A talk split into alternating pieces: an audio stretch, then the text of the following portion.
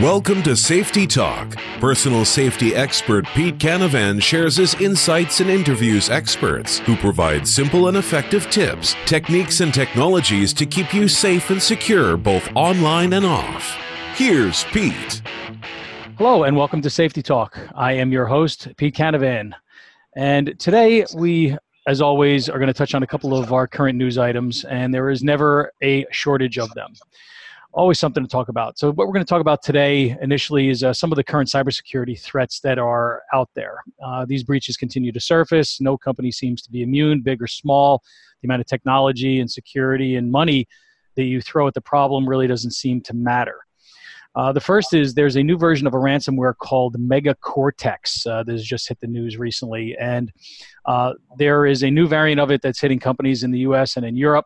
So far, this ransomware has demanded close to $6 million from the companies that it has breached. The interesting thing about this is it's actually a system that it self-executes. It's got a hard-coded password in it. And so as soon as that thing is installed on your system, whenever it's been set to go, off it goes. So make sure, again, you always want to keep your security software up to date. You want to brief your employees on how to spot these sort of things. You want to brief them on, social engineering attacks, and also let them know that some of these things don't necessarily have to come from your computer. They can come from traditional means. Somebody could call you up on the phone, and simply by going to maybe your company's website, take a look at the board of directors and start throwing some names around and say, hey, Joe from marketing told me about this, and I was talking to, the board president, Mike, and he said we need to do this, so can you send me some, money to this address to handle this new initiative we're undertaking? And so it's very, very, tricky with what some of these people are doing. And so be vigilant and don't fall for this. If you ever are suspicious of anything that seems out of the ordinary, always get things, double checked and approved. Something else that has come to light recently is one of the most popular video card manufacturers, NVIDIA, that makes the Tesla and the GeForce and the Quadro cards. There's been several security flaws that have been found inside of their popular video cards. So they have already created a patch for some of the GeForce products, some of the Quadro products. So if you use any of these video cards, definitely get to NVIDIA's website, get the patches. If there is not a patch yet out there for your particular card, keep your eye on it and make sure you do install it as soon as possible. And then finally, of course, hackers are always looking at getting into corporate networks. And one of the most favorite new ways of doing so is through the Internet of Things, because the IoT devices tend to have a lot less security. They don't run the same sort of software that the other devices in your network do. And so things like voice over IP, phones, video decoders, printers, things like that are all very susceptible. So keep abreast of any news, any updates on your devices. Obviously, install those right away. And then probably one of the scariest, and we always talk about the online world and the offline world sort of blending together here. And one of the more interesting things that we're all starting to see lately is the fact that your car now can be connected to the internet. Well, that can be a good thing if you got Wi-Fi in the car for the kids and their games and their videos, et cetera. But there can also be a problem because hackers can also hack into a car that's connected to the internet, just like they can any other device. So they could do things like, maybe shut down your collision detection system in the car, maybe, falsify GPS data, send you the wrong way, maybe activate your brakes, your anti-locks remotely. So as a precaution, there is a consumer advocacy group that is seeking to have these very inexpensive switches installed in cars so that basically by flipping a switch, you can disconnect your vehicle from the internet in the event of a problem. So right now, the National Highway Transportation Safety Administration is reviewing that report, and we'll see what sort of recommendations and actions they take as a result. But it never ends. So our guest today works for a company whose tagline is pioneering safety. Their products are redefining security. They continue to invent new technology, and this technology is designed to keep you safe wherever you are. And as we see, there is nowhere that you can really get away from needing to be safe.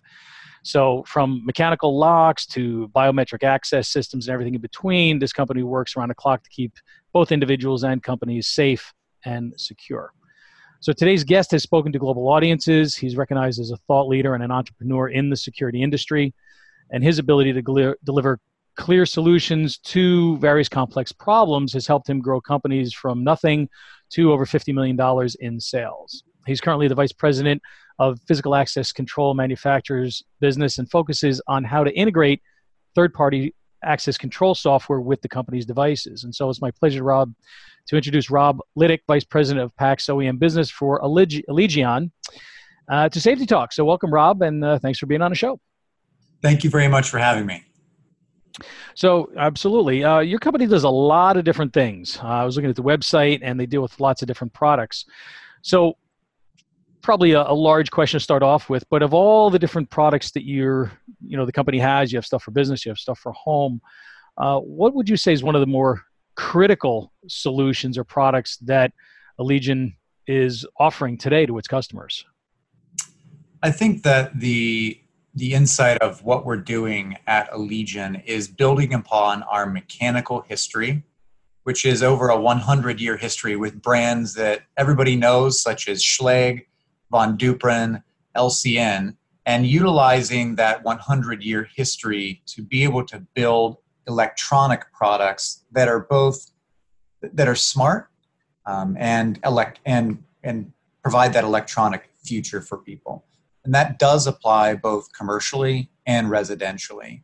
And we have two different sets of individuals that take care of those respective concerns. So as you had provided in your introduction, as you're looking at things like cars, we don't do cars, but that's a consumer type business. Whereas you would look at institutional, and that would be our commercial line of business. And the Schlage family, which many have on their front door at their home, we have electronic lock sets that work with third-party software manufacturers, which you may see Amazon Key, you may see other players in that market, or the multifamily market, where you have a large number of residences within one physical facility, all the way to that commercial market and institutional market from K through 12 or higher education. And I would say our key products right now are those mechanical products that physically secure those facilities and allow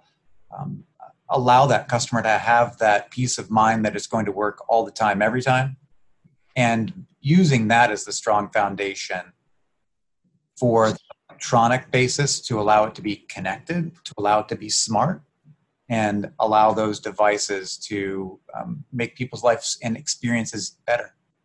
So things like, activating these locks remotely, for example, when, there needs to be a lockdown, instead of actually getting up, running to a door and, turn a deadbolt, you could hit a button, you could activate something on your phone or a key fob or something like that to lock down, for example, a building or a room or something like that, right?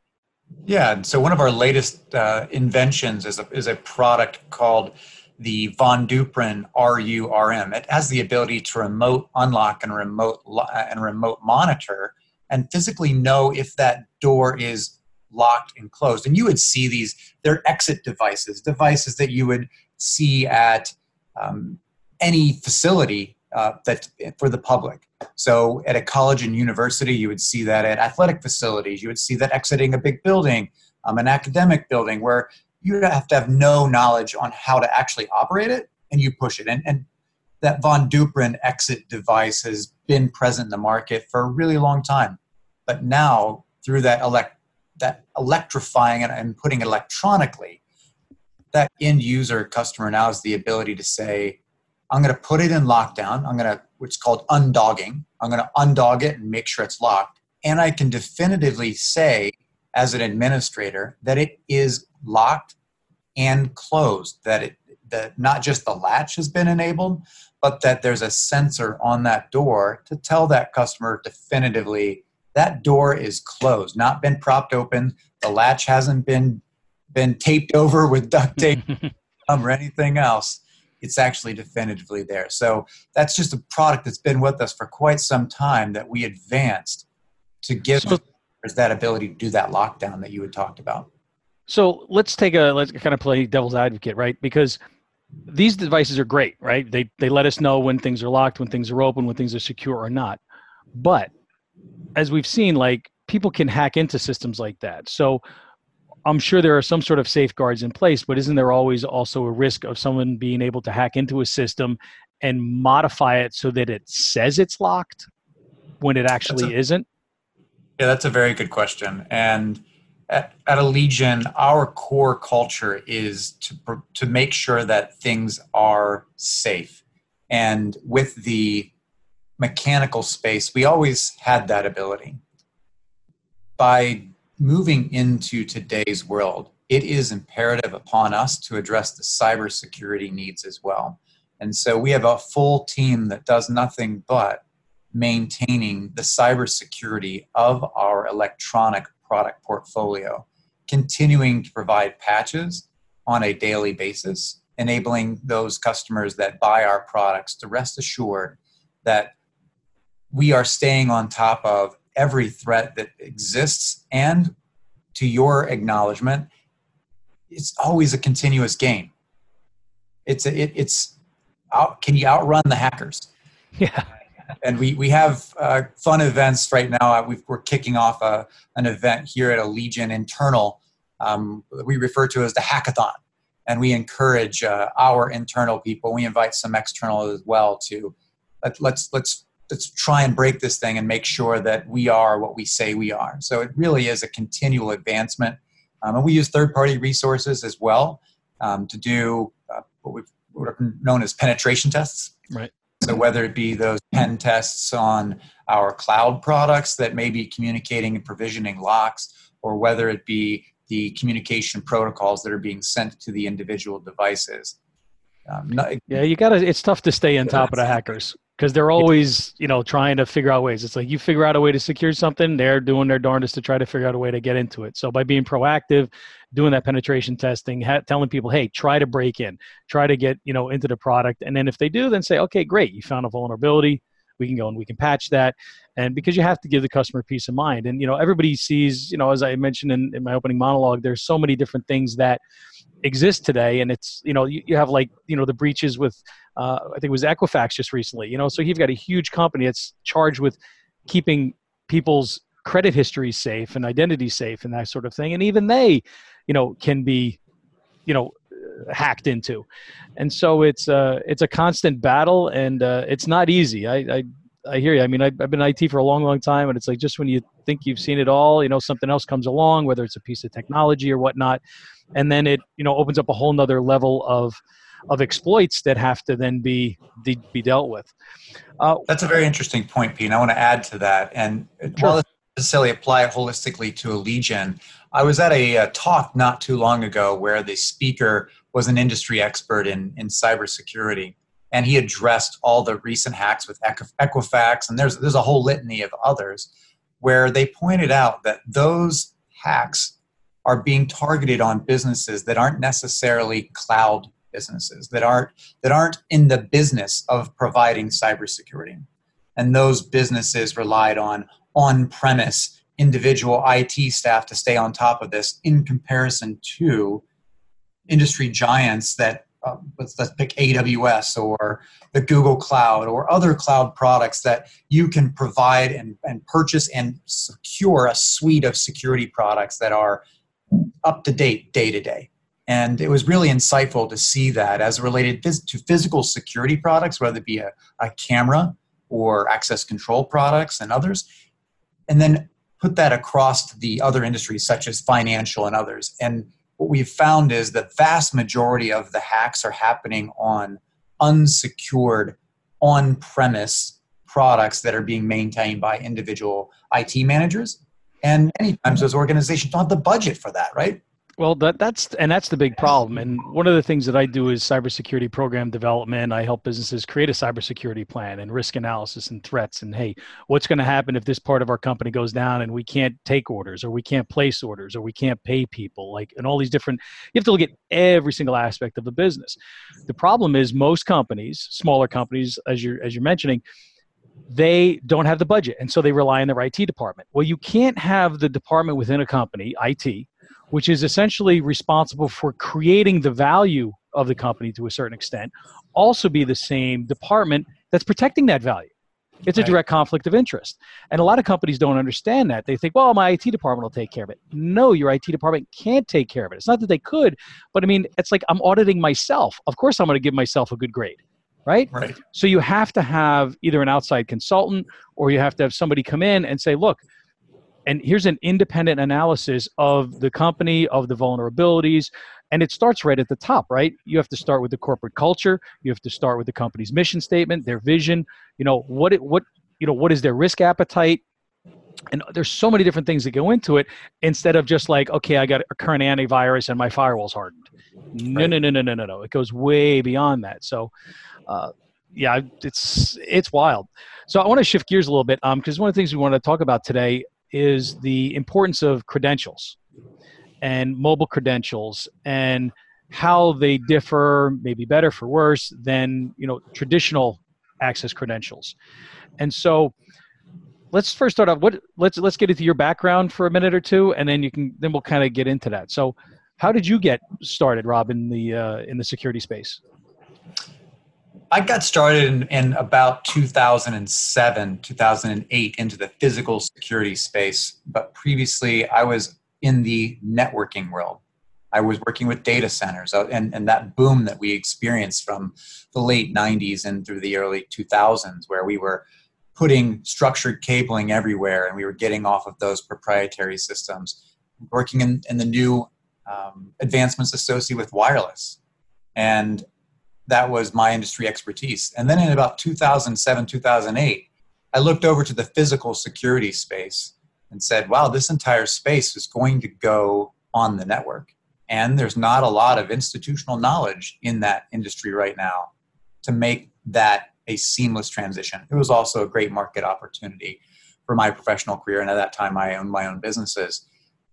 So I started a business, brought it up into that physical security space, and quickly amassed a pretty significant market share. So it's enabled me to go from that IT networking world into video initially, into the security space, and then transitioning into access control in about 2010. I began into the access control space. Interesting. So you've had that's good, because you need to have, I think, that well-rounded knowledge of things, both on the physical side and the cyber side. And, you know, now you're dealing with security on both levels, in the physical side and, you know, and dealing with stuff that can be communicated with through the internet, through the cloud, you know, through servers. And, you know, these things all have their own share of challenges, as we know. They do. So let's talk a little bit about mobile credentials and how, and let's look specifically, I guess, at like a campus, like a college campus. So how does that, something like the mobile credentials work, and the difference between that and the sort of the old traditional ways of doing things? Great. So campuses are no stranger to credentials, right? That we've been using those since the mid to late 90s. And those credentials are cards, and those could be cards, those could be key fobs, those could be a number of things. And those students are used to having, you know, I had it when I was in college, a key card with my picture on it, with maybe, at that time they actually put my social security number on it, a number of other things. And they were traditionally like magstripe type cards where you'd swipe it, or they were based on a proximity technology. That has been the prevalent credentialing for quite some time. Certainly in today's world, all the students have a mobile phone. They have a smartphone. And it really, over the last 5 years, has been pushed of, we want mobile credentials, because the students forget an ID. They forget a key. And they never forget their cell phone. They never forget their cell phone. And they want that level of convenience of, why can't my phone be my credential? Because they're using it for things like Apple Pay. They're using it for connecting their entire life. Yeah, and concert tickets, everything's on it. Airline tickets. There, right? Yep. Yeah, I went to a baseball game. My baseball tickets, but airline, to your point, everything is on that. And they want that level of convenience. At the same time, to our earlier conversation, the need for greater security exists. The mag stripes and the proximity cards can be easily copied. There are machines that sit in retailers that you can place in your Prox RFID card. It'll copy it for you and give you another copy of it. Yep. There are devices that you can put on a door, skimmers, that allow that credential to be copied in that Prox world.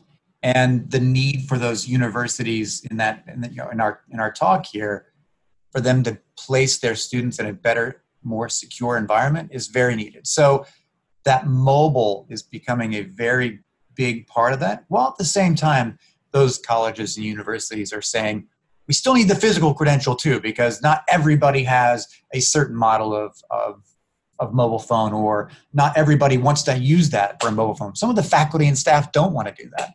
Right. And how can they accommodate that mixed use environment while at the same time having a greater conversation on security? Yeah, see, most of the people do have their phones, but like, let's say you're going to the gym to work out. You may not bring your phone with you, but you got to have your ID because the college says you must have your ID on you at all times. And not only that, that's what's going to gain you access to the gym and, you know, get you back in your dorm, et cetera. So having that card with you can sometimes be a lot easier than carrying the big phone.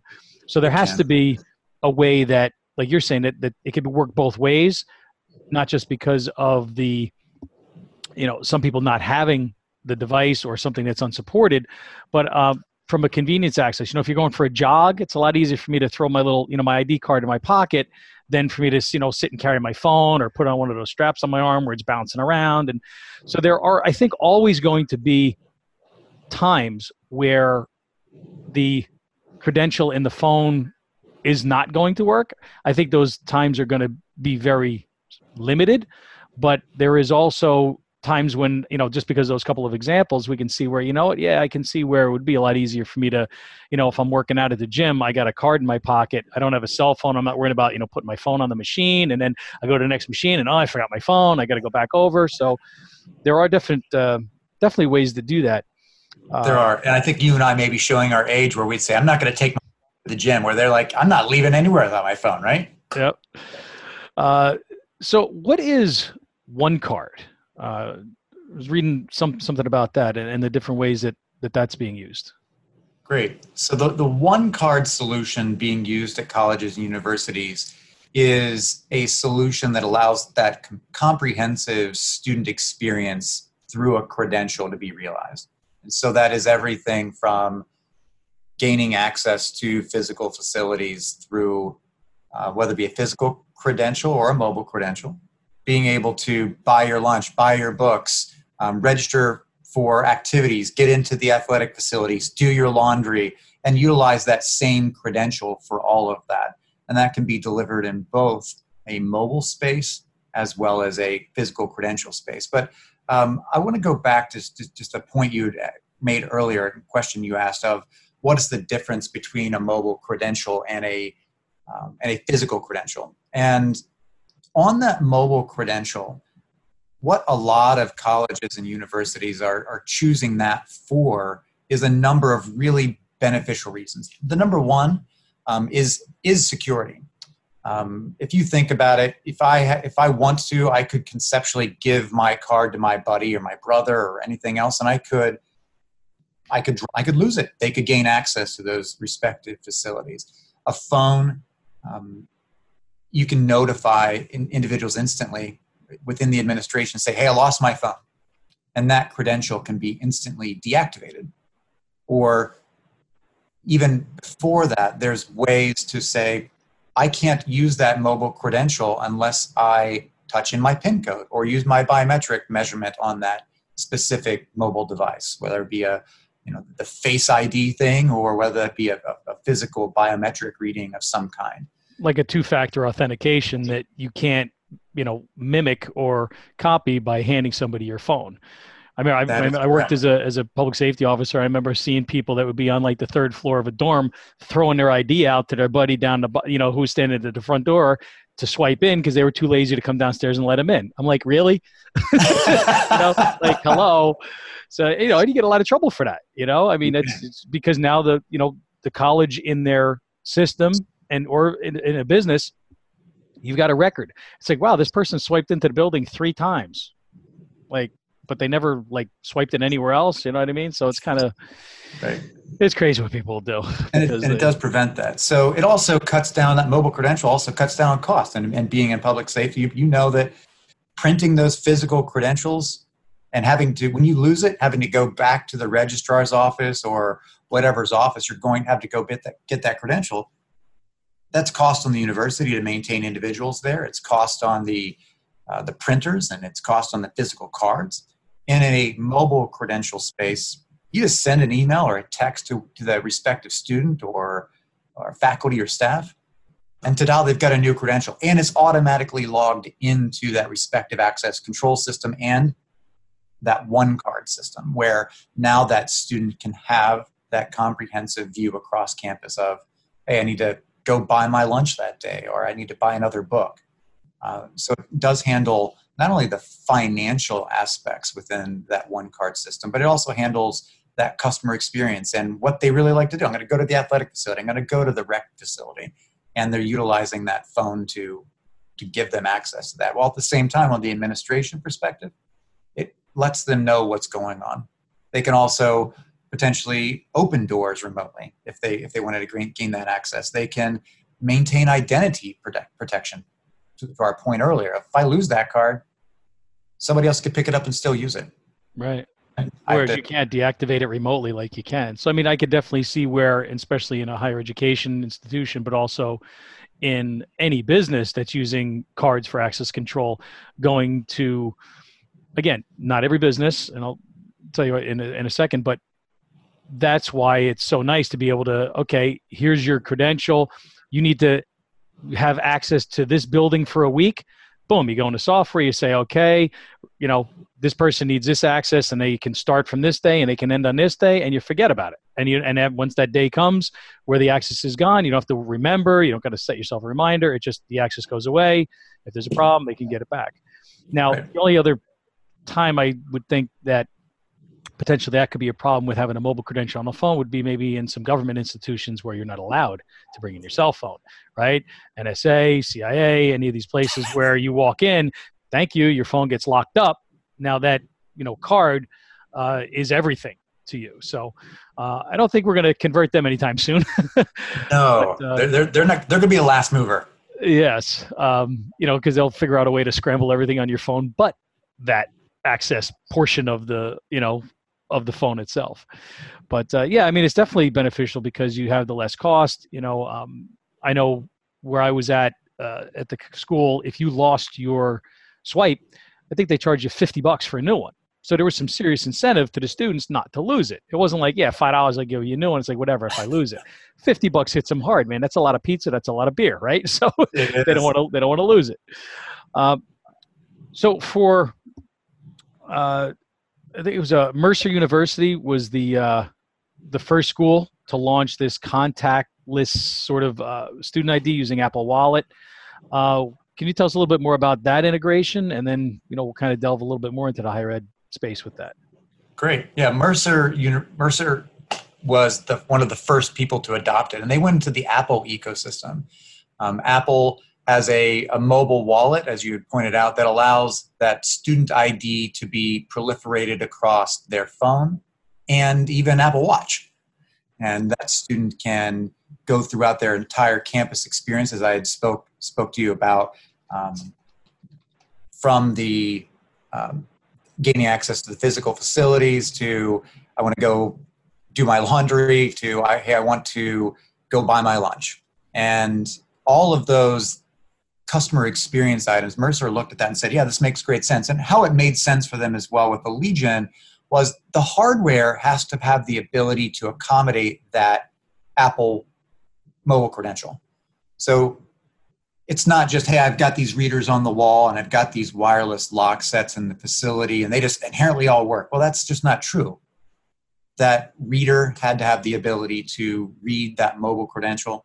That electronic lock had the ability to do that. And Mercer had utilized the Allegion AD4, it's a Schlage AD400, it's a wireless lock product, for years. And that was a modular type system that allowed them to continue to upgrade from a magstripe to a mobile ecosystem. And they chose to move that direction. They wanted to be one of the first adopters, and they were. And so what about all the students on Android? They are now Apple. Yeah, or they have the ability to still maintain that physical credential as well. They went into a hybrid world. I believe they refer to it as the bear card, and the university all the way to the top at the president and the vice presidents. They went all in on this and said, this makes the greatest amount of sense. And their experience thus far has been rather tremendous. Like, the students talk about it and they're telling other students. So not only is it a great security product, it's also a great marketing tool for them to say, wow, we use our mobile phones for everything anyway. Now we can do that within that environment. And it made it fairly inexpensive for Mercer to be able to go do this, because they already had the hardware products from an open platform like Allegion that allowed them to go do that. So they could easily integrate. Yeah, and especially, when you have the support from the top down, it makes it easier, because sometimes, as you know, in larger companies, the people at the top don't always want to adhere to the same security standards as everybody else. It's like, why do I have to carry my ID? Everybody knows I'm the CEO, right? Right. Because you're supposed to be leading by example, right? It doesn't matter if people know. This is still how the company operates. You have to set a good example for your employees. Some people don't do that, and that could be a problem. So in this case, that's awesome, because people right at the top were like, yes, we're on board, we're going to use it, and this is something that we want everybody to use, and this is why. And look at what's happening. As you said, the experience has been tremendous. It's helping them in a lot of ways. It's probably helping them cut costs. It's giving them greater control. They can run all kinds of probably additional reports and analysis on what's happening, which again is going to then help make it better and better as time goes on. The other interesting part of this, it's really interesting to have an industry giant like Apple come into the physical security space. And they command attention within the leadership of that college and university, because they are providing a greater value. It's very different than physical security access control software manufacturer, somebody coming in to try and sell their wares. It doesn't matter what they're trying to sell. Getting that audience as it relates to a physical security technology at that presidential level within an organization doesn't happen very often. You might meet with the CIO, you might meet with the CFO, because they're going to cut the check within a business, and then certainly the institutional decision makers there as well. But Apple walks in and they say, we have something truly different to offer you as a campus. And everybody knows who Apple is. Right. And so it's, yeah, they don't have to, say, who are you? What's your product? What's your background? It's like, oh, I'm Apple. You know me. You know me. Interesting. So what types of, I'm sure just about pretty much any higher education facility would be a good candidate for that. Are there any that are maybe better suited for a mobile credential solution than others? So I would say that nearly every institution that we are talking to is looking at a mobile solution. And there are a number of technologies. We happen to support a number of those technologies. So we've been talking a lot about the Apple, and they utilize an NFC credential. Mm-hmm. We also have a BLE, or Bluetooth low energy solution as well. It's a Bluetooth credential that sits on the phone, and as Allegion, we're fleshing out a wholly comprehensive BLE ecosystem of hardware as well as credentials. So some institutions want to go into a BLE ecosystem. Others want to go into NFC. And NFC, when you say, I want NFC today, it means you're going into the Apple ecosystem. In that BLE world, there are many vendors that exist in the marketplace. A lot of the physical access control software manufacturers already today support Bluetooth and the BLE technology. And at Allegion, we support that as well. So those colleges and universities, doesn't matter if they're schools, doesn't matter if they're community colleges, small colleges, or massive universities. There's a need for mobile credentials at all of them. And many have different budget constraints and how they can adopt and when they can adopt, because there are, as I mentioned, hardware considerations to take into place as well. Can they support it? And does their software support it? Some are taking a more measured approach to it, where they are going into they're doing it in the engineering college, and the engineering college has the finances today. So they're going to go Bluetooth, or they're going to go NFC. Are you familiar with LoRa? I'm not. LoRa stands for low range, or long range, low power. And it's an open source technology for wireless communications that has a ridiculous range, because it operates in the 900 megahertz spectrum. So it essentially, a single receiver can cover about a 5-mile radius. Wow. And Semtech has the technology right now and they basically bought it from a French company about, I don't know, 8 years ago or something. But it's being used to power the Internet of Things in a lot of countries right now, and there's starting to be pockets of it in the United States. Like Mexico City has complete LoRa coverage. Long Island, New York, there's a private company that actually rolled out LoRa devices throughout the entire Long Island area, because they can be used for things like flood detection systems, right? In a building, you've got a flood, they put a sensor in the basement, the sensor activates, it triggers, it transmits via LoRa through repeaters back to the central monitoring station that says, hey, we got a problem, there's a flood in this building at this location for this client. But it can be used for lots and lots of things. And I'm thinking that, you know, a lot of these technologies, the problem with them, whether it's cellular, where you got, you know, 3G, 4G, 5G now, right? Or Bluetooth, you know, you have different Bluetooth specifications, or, you know, near field communications, you know, all of these things, they continue to evolve and change. So you may roll out something that is based on a hardware specification that's current today, but 3 or 4 years from now, there may be a new specification that's more secure, and then now the old one stops being supported. So something like LoRa, where it's an open source, the specification's been set, and has some really big boys behind it, I think is something that a lot of companies are going to start to look at as the Internet of Things evolves, as I think that capability gets added to mobile devices. It's going to be really, really interesting to see, because you know, it also can operate kind of like as a mesh network. So there's so many advantages to it that I'd highly recommend doing a little reading on it, because it's something that Allegion may want to look at. It's something that I think a lot of companies are going to want to take a look at, because there's no cost involved. Yeah, there's cost for the hardware, but the actual technology itself is open, which That's is really great. Interesting. That is really interesting, and you touched on two things there that are in alignment with our company's core values. And one of our pillars is to be the partner of choice, and that is to leverage open platforms like you just referred to. So it's definitely something that I'm gonna learn more about, and I'm sure our organization and the engineering knows quite a bit about it. But your communication point of it's always going to change, and our products, that AD400 I talked about, that communicates at 900 megahertz. As you know, it can go a long distance, and it's not a noisy band. Right.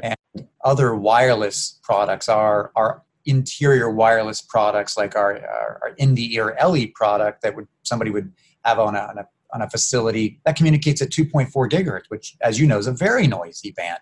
Mm-hmm. So it goes far, whether it be or BLE or NFC. To your point, I think that there's power in leveraging those open standards to enable us in the physical security space to leverage technology across multi-vendors to grow the industry and make it more secure as well. Yeah, LoRa's in over 100 countries, and I think there's, at last count, something like 86 million devices operating on it. So it's definitely something that's growing. And as the infrastructure grows out, that's where I think it's going to really take off, because that's where it's getting to that point now where more companies are beginning to roll out these localized solutions. For example, you could install a solution at a college campus in a day or two, because you just can roll these things out, you pop them where they go. You could roll it out on a construction site, right? By just powering these things with solar panels. So now you can use it to put a perimeter and geofence it, and put little transmitters on each one of your pieces of, say, construction equipment. So somebody tries to steal a loader, boom, it passes the geofence, an alarm goes off, it activates. So it's really, really neat tech. So that's why I just wanted to mention it, because it's definitely, you read about it, you'd be like, wow. So for our listeners out there, if you're not familiar with it, look into LoRa, L-O-R-A. It's a very, very interesting technology, and I think it's going to really explode in a big way in the next few years. Now, let's see. For someone who is a security professional in higher education, what would you say to that individual that's looking to implement some newer campus security solutions? How can they better secure their campus? What should they be looking at? How can they sort of educate themselves? That's a great question. I think first and foremost, I think the campus administrator has to look at, are the solutions I'm using today secure? Am I in a 1980s, 1990s card swipe with magstripe, or am I using proximity that can easily be compromised?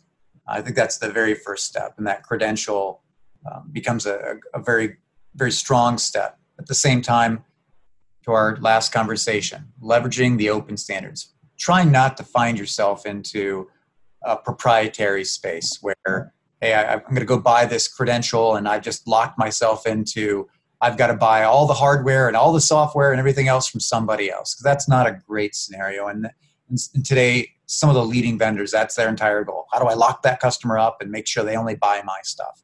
Sure, and they want to handcuff you, right? They want you to be beholden to them. You need something, you got to talk to me. But a lot of people, they don't want that. They want, hey, man, if I want this from this company and I want that from that company and it's all going to work on my platform, amen. That's awesome, because it lets you pick and choose the best of the best that fits your particular situation and your needs.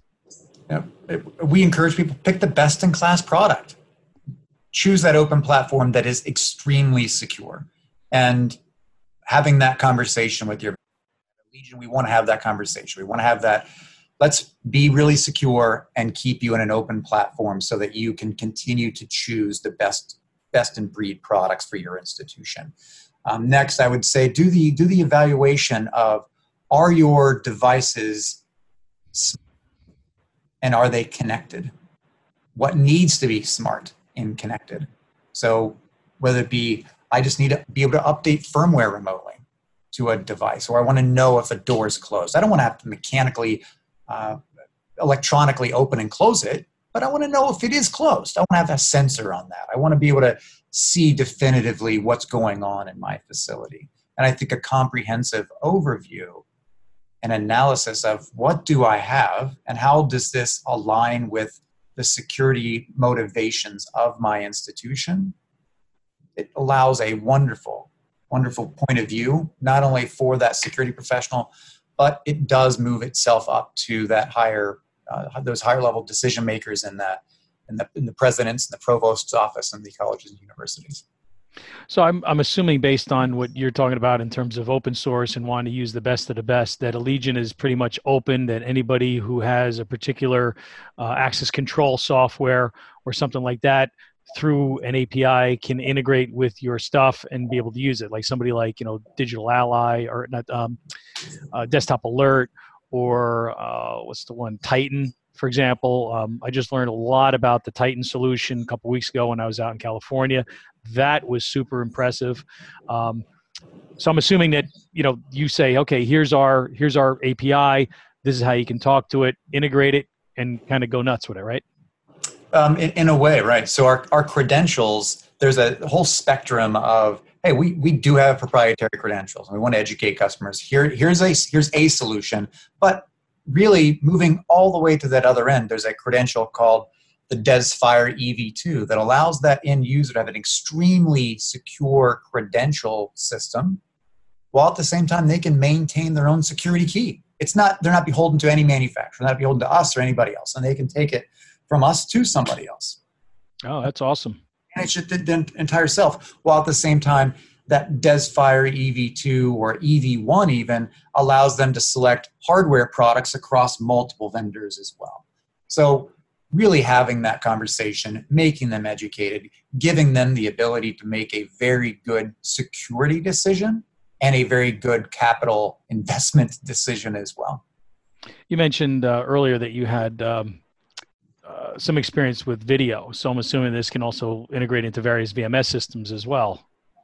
Yeah. So the access control systems that our hardware products operate with, they have full integration into the leading, quite frankly, nearly all of the video management systems. And within video moved faster than access control. Video moved from a proprietary analog system to IP on the network with multi-vendor cameras, multi-vendor softwares in a very short 10-year period. And they're dominant. And the colleges and universities, I've yet to find one that hasn't upgraded and updated their camera technology, not only from a visual perspective, they wanted better cameras so they could have 1080p or megapixel, multi-megapixel cameras to be able to zoom in on somebody. And that now they're using things like AI to be able to say, is this person, should this person be here? Or people counting of how many people are in this area, or are there suspicious activities? And those type of things are going on in video, and they can be tied to an access control system very seamlessly, providing a comprehensive security solution that utilizes the physical hardware of access control and door hardware from Allegion to the video of what's physically going on there. Because interestingly, cameras don't stop things from happening. Cameras record a lot of things that happened and show you what did happen. And the access control prevents people and bad things from happening, from getting into specific places. So creating that seamless integration between the two is very, very important. And it is amazing how that technology has evolved. I mean, even, you know, back in April, being out at the show at ISC West and looking at some of the ways that these camera manufacturers are integrating things like gait analysis, you know, like analyzing how people were walking by the booth. It was a little freaky. You're walking by and you see a little stick figure of yourself like on the screen and you're going, whoa, is that like recording me? Like, am I in a database now? You know? Yep. But it was really interesting to see because, I mean, obviously there's facial recognition solutions out there. And then there are these other solutions that actually are detecting the mood of the person based on their facial recognition with these camera systems. So it can tell if somebody's, you know, walking and they're all mad and it's like, you know, and it puts a little, you know, mad face on the person as they're walking by, you know, and then you got somebody else walking by and they're all happy and it's got a happy face on them. And you got somebody else walking sad and it's got a sad face. And I'm looking at this tech and I'm going, this is really crazy. It's like turning people into emojis. It's because that's essentially what it was doing. It was like at a glance, you could see, you know, are there all happy faces around? Are there a couple of mad faces around? Are those two mad faces walking together? Like, so it starts to open up all of these crazy sort of ways of analyzing what's going on here. You know, biometrics aside, doing some of this stuff with video. And then, you know, and then in the biometric space with being able to do obviously like the retina, you know, and the iris recognition and things like that. There was a company there that actually did vascular vein mapping in a booth nearby where I was at. And you put your hand in there and it takes a snapshot of the mapping of the veins on the back of your hand, because apparently that's even more unique than a fingerprint. Yeah, which I didn't know. And it was unbelievable. So you have just so many different ways. And, you know, I think companies really need to look at these different technologies. They need to say, okay, what level do I want to take it, right? And then we have to come back to reality and say, what's my budget? Correct.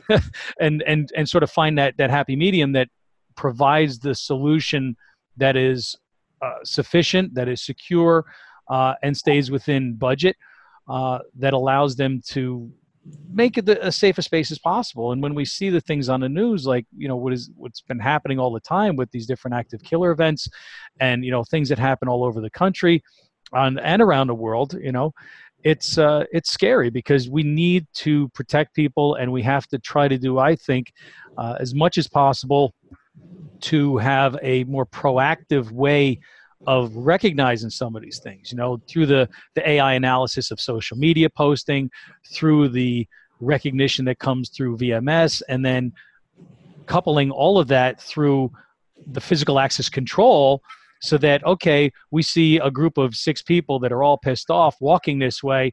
I'm going to lock down that door just to be on the safe side, right? And AI is a technology now that begins to allow us to have some of these things happen automatically. Are you going to have some false positives? Sure. But wouldn't you rather be safe than sorry and say, oh, sorry, I didn't mean to lock the door on you, you know? And then you open the door and everything is fine. So it's very, very interesting. It's very just sort of futuristic when we see all of these things, you know? I mean, hey, we're in 2019, you know, 2020 is around the corner. I remember as a kid thinking 2020, like we're all going to be flying around like the Jetsons. And, you know, it just seemed like it was so far out there in the future. And although we may not be all, you know, flying around on jet cars right now, we are seeing how these technologies just continue to evolve and advance and do so in such rapid fashion that it's tough to keep up. And so, I mean, that's one of the reasons why I love doing this show, is because I bring people on like yourself and from other companies and other manufacturers that have these different solutions. They can talk about how they can be integrated and utilized.